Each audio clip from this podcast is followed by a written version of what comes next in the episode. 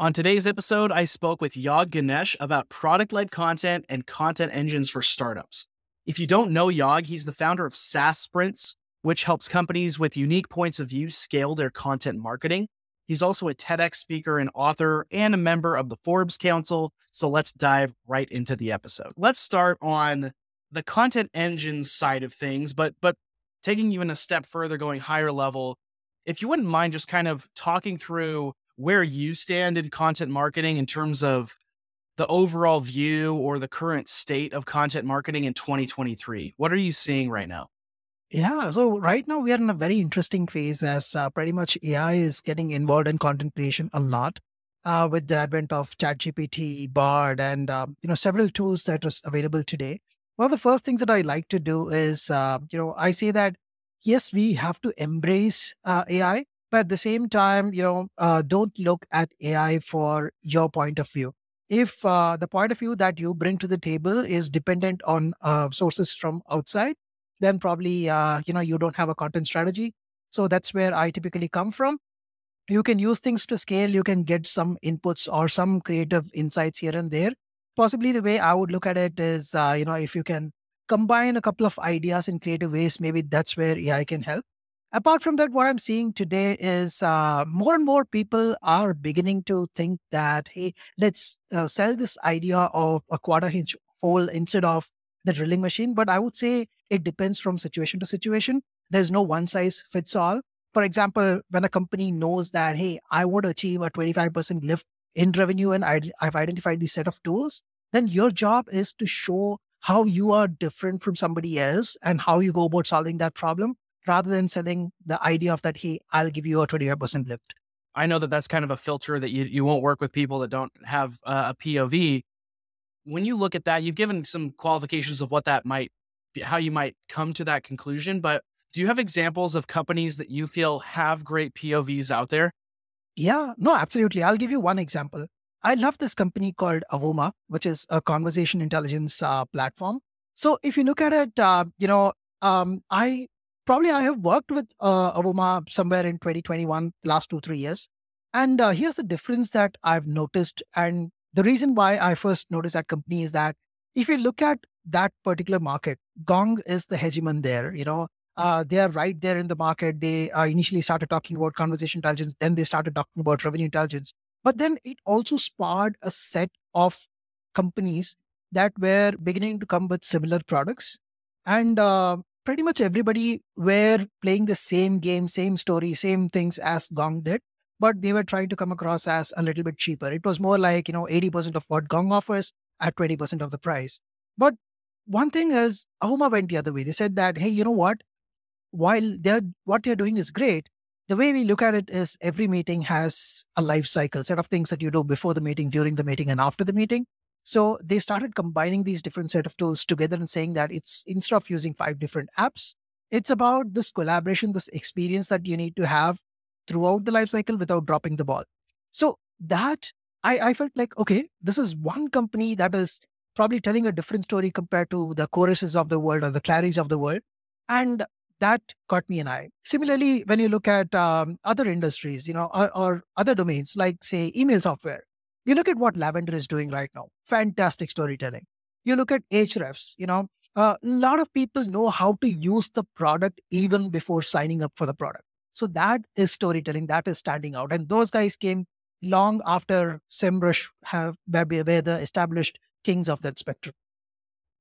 It's, it's an interesting point about storytelling because I think that people that want to do content always kind of feel like they still have to do it under the lens of SEO, meaning that you let the keywords dictate, in the volume dictate what you write, not necessarily the story that you want to write. How do you think about that balance between getting the most out of it metrics wise, but also getting the most out of it just in terms of telling your story? Maybe I'll uh, give you a live example of how to combine these two.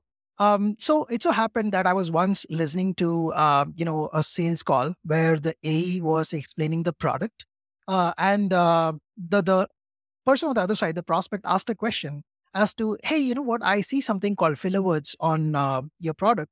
I know it it tells me the number of filler words that I'm using, but uh, does that actually have an impact on whether I'll close the deal or not? Um, And I was like, wow, that's a fantastic question. You know, I should have had answer for that on the website, maybe through a blog, through a landing page or whatever.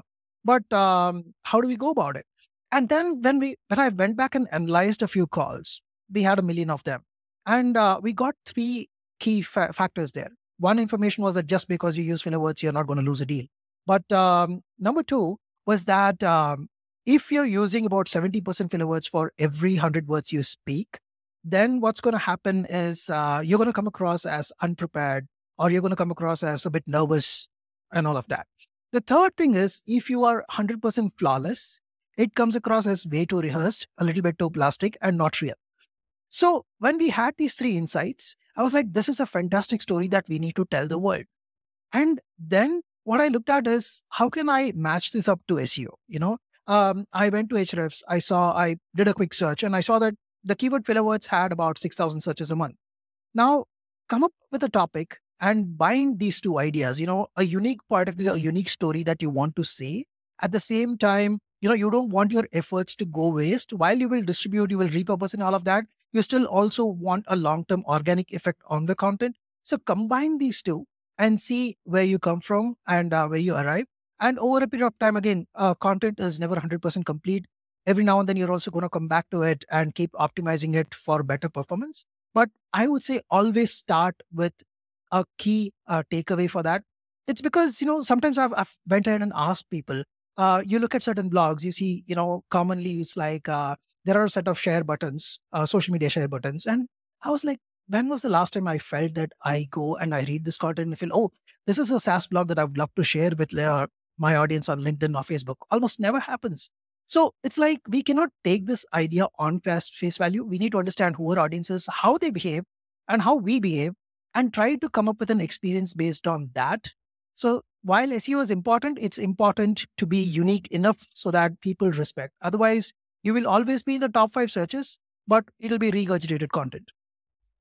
It's it's particularly interesting what you're saying now in the age of AI because I think SEO and content are both in a moment of potentially shifting. It's an inflection point.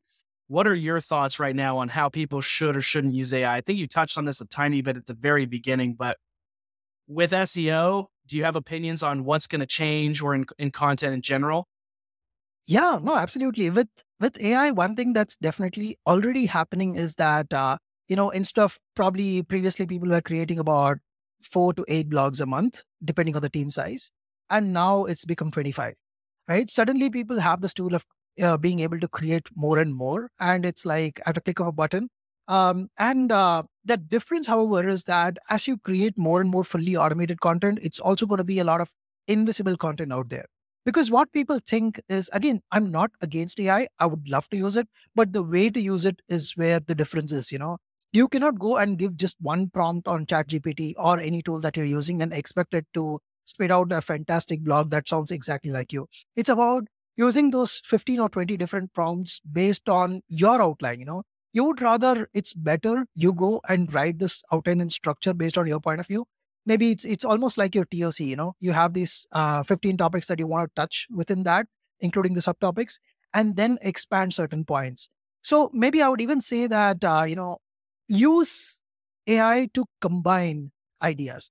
So you have a point of view, like just like the example that I said, you know, I have these three points that I've discovered. Then I have this um, uh, keyword that I want to cover, and I want to combine these two and see what ideas. Or say you have a point of view and you already have a headline in your mind, just throw it out and see that what are the different ways it can be told.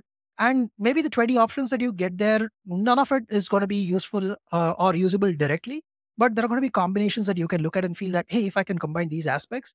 So the idea is it can make you productive. It probably what you took about two days to do. Now probably you can do it in half a day.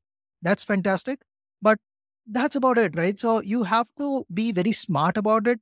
If everybody is going to sound the same, then uh, you know uh, the person with the highest brand is going to win. So brand is an entirely different topic, but looking at it from a content perspective, if you don't bring anything unique to the table, then you you have a lost case. Totally. And you keep bringing up the the POV side of things. When when startups approach you and say, "I want to build a content engine. We we want to build something with content marketing that can just build on top of itself." Um, besides the the unique point of view, what are the other characteristics that you look like where you can identify oh yes um, they're going to be they're going to do really well with content marketing yeah. So one of the things that i fundamentally look at is uh, do they have absolute clarity on whom they are selling to? Uh, and um, what are their core differentiations um, in their product? So uh, first things first when i spend about uh, half an hour with them where i ask them to give me a demo of their product or um, take through how they speak about it and all of that. So one thing is I keenly look for a couple of things. One, I look at are they talking about um, how did how they do certain things better? If that's the case, I try to stop them. I said, yes, everybody says they are better. Show me how you're different. You know, that's number one. Number two is I would once they have this clarity on whom they are selling to. The second point is to have a key understanding on um, which is the highest pain that they want to tackle first. Now, if you have a relatively broader product that solves problems across the organization, again, it becomes uh, more and more important for you to prioritize which to tackle first. To give you an example, it's more like, um, say, um, you go to a restaurant or maybe you you go to the website of a company like KFC. What you would first see is that they'll not give you a menu card. They'll probably uh, give you like, hey, try our chicken nuggets and tell me what you feel. Right. So it's about identifying that door opener and then talking towards that because that's the biggest pain. So if that clarity is there, fantastic. If not, you know, we sit down together and try to identify what is that and establish that. Then step two from my side would be uh, to come up with, you know, two or three key content pillars. Um, if you have to become an authority on a particular domain, you have to start owning that set of topics. So um, around 2011, it was, you know, anything related to inbound, you always found HubSpot, right? So anything related to uh, revenue intelligence in the recent times, you always find Gong. So anything related to uh, booking meetings, you always find uh, Calendly uh, and Loom. So it's about identifying those problems and magnifying and building a set of topics under that. And then when I say content pillars, again, it's not just about building a list of topics. It's about uh, identifying the intersection of the core problem plus the core differentiation of a product and saying that, hey, this is where I can establish myself and nobody else can uh, you know copy this.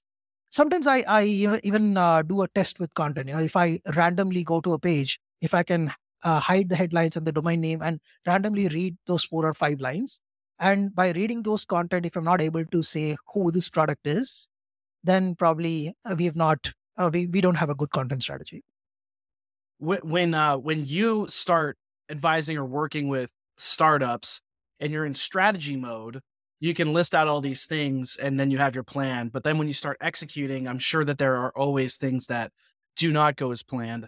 What are those most what are those most common pieces of friction where it sounds great in strategy, but then it's much harder to actually execute on? Yeah, so it's it's the most common thing is that uh, you know a lot of founders tend to try to sell pretty much everything in the same piece of content uh, so that is something that is very, very uh, difficult. It's, you know, it's, it has to go through a couple of iterations. Second is um, the point where people sometimes think, again, uh, this is a very uh, interesting phenomenon. While people also want to say a lot of things in a single post, they also don't want to showcase their product as part of the content. Um, and this is where, you know, I strongly believe in the idea of product led content because the reason I say this is People think that it is self serving to talk about their product. It is indeed self serving if you do it in a bad way. But think about it differently. Um, again, going back to the Ahrefs example that I gave, imagine this, you know, um, if you're looking for how do I build backlinks, and Ahrefs is telling you, hey, here's how you go about doing it. There are these, um, you know, you go here, you identify your competitors, these are the places where they're getting backlinks from, and then this is what you do. Then we all know that Ahrefs is not going to give us backlinks. But the entire story is told from you know the the aspect of Ahrefs where they show you how to do the research right so it's like you have a problem and they give you the methodology and in the context they show you how to do that they're not saying buy Ahrefs all the time they're saying that this is how you go about solving the problem so it's that's that's where it comes down to you know if you have clarity as to what's the core pain and how you're solving it sometimes the third thing that I also come across is uh, people think that uh, again they little bit old school thought. People think that there should be a separate top funnel content, mid funnel content, and bottom funnel content. uh, I believe that today uh, people don't have time to consume 12 pieces of content before they go for sign up. Because many times I've seen this happen over the last 15 years that, you know, in communities, people interact. And I've, I personally have got demos from some of my peers in other companies when I ask them, that, hey, how do I use this product? And they say that, hey, let me uh, quickly uh, hook you up. And they get on a meeting on Zoom. They even give me a demo of how they're using that product to solve the problem in their company. So even before talking to the AEs or going through the product led mode of signing up on that company, I know what to expect. So, given that we are in these times, it's like quickly show me uh, how do I solve this problem rather than taking me all through and uh, expecting me to come back probably a couple of weeks later. For product led content, kind of diving deeper into that principle, I think you've given a, a decent enough definition of kind of what that could look like. But how is this different than just regular product marketing? Right. So product marketing, you know, divides it into different stages, right? So, uh, for example, it could be a combination of uh, in-product content or the tutorials, or it could be, uh, you know, solution pages, product pages. So, what I'm talking about, product-led content, is not confined to a feature page or a case study per se. It is about, you know, focusing on certain problems. It is about focusing on certain how to do certain things, and it's it doesn't stem from a feature explanation. You know, if you look at case studies or any product pages or solution pages, the hero of the story is always that, hey, I, you know, you, for example, let's take, we're talking about a WhatsApp, uh, WhatsApp solution. We can say that, hey, you can run your entire Shopify store from WhatsApp. Now it's about feature, feature, feature, feature, feature. But when you look at product led content, the idea starts from, hey, do you want it looks like you know you're you're having about 70% you're losing 70% of the revenue because of abandoned carts let me show you how to solve that problem and then you know uh, i say how do you do that and in that context i say that hey how can you send some personalized messages? How can you uh, probably go in and uh, give them some discounts in a timely manner nudge them to take action and all of that? So it's the focus is always on solving a problem. It's it's almost like your uh, story brand framework you know? You say that hey there is a pain and then you say why is it such a pain? And uh, what is the general way of solving certain things? And then how is this product you know how are you solving it in my method at the end of the day i'm also saying that okay by not doing this the cost of inaction is this so you know maybe this is how we should go about it it's, it's almost like giving them a way out of their current situation what what would valuable product led content actually look like? Um, you gave one example with Ahrefs there. Can you think of any other kind of characteristics of that content that make it particularly helpful compared to what you normally see out of blog posts from startups? Yeah, yeah, definitely. Again, I would say Intercom is another great example that does it really well. Um, so it's it's about you know understanding which persona you're handling um, let's let's take intercom versus drift as a even comparison page as an example, right? So there they understand whom they are targeting. They are not dissing on uh, drift and saying that hey these guys are not a great product while we are. They're saying that hey those guys are fantastic if you're primarily looking at sales and marketing as a core problem. But when it comes to all things customer support and customer engagement, these are the things that you might want to look at. And this is how we go about doing it. So I would say again, uh, everywhere the framework is always that the page talks about probably about uh, 50% of the page talks about the pain, and probably another um, 30 to 40% probably talks about solving the pain. And there is no open sales to the product. You know, at the end of the day, there might be um, it, in most of the cases there are there are even no CTA buttons in those pages. It's just about showcasing how how how. By default if the template has a cta somewhere at the top that's great. But it's it's always focused on that alone. And uh, it's it's it's not written in the form of a landing page for example. It's not written like hey every second fold i'm going to have a cta no. It's about am i focusing on this? At the end of the day if somebody spends about 5 minutes or even 3 minutes on this page do they leave the page excited that hey now this is the problem that i was trying to solve and i know how to do it right now rather than saying that, hey, this feels like too much of a salesy pitch where they're trying to sell the product. Recently, I came across one blog post where, um, you know, there was this company which was talking about how do you kind of build a pipeline at an event. and uh, they were talking about okay, now you have a um, you know list of attendees because you're going to have a booth there. Then you upload it in my solution. Then what happens is uh, you are going to get a shortlisted thing of which which are the um, which accounts have high buying intent, so you can do this. Then uh, step three, I'm going to tell you of these accounts, um, what are they currently looking at? You know, based on their recent press releases, their whatever information is available online, their vision, their podcast, whatever, and saying that this is what this company is going to uh, or trying to accomplish in the next three months. Now, if this is their priority and they are available, they are coming to this particular event which you're a part of. Now you exactly know how to package your solution to them. You know, so when they're telling this story in the form of a blog, it is not selling the product. It is just giving me an idea as to even if I'm not using the product, I can take this idea and see how I can do it without it as well. Two rapid fire questions to end things off. Um, what what is something that you believe to be true about content but others don't? Oh, this is a hard one. All right. So, um, what I believe true about uh, content is that uh, content can drive revenue.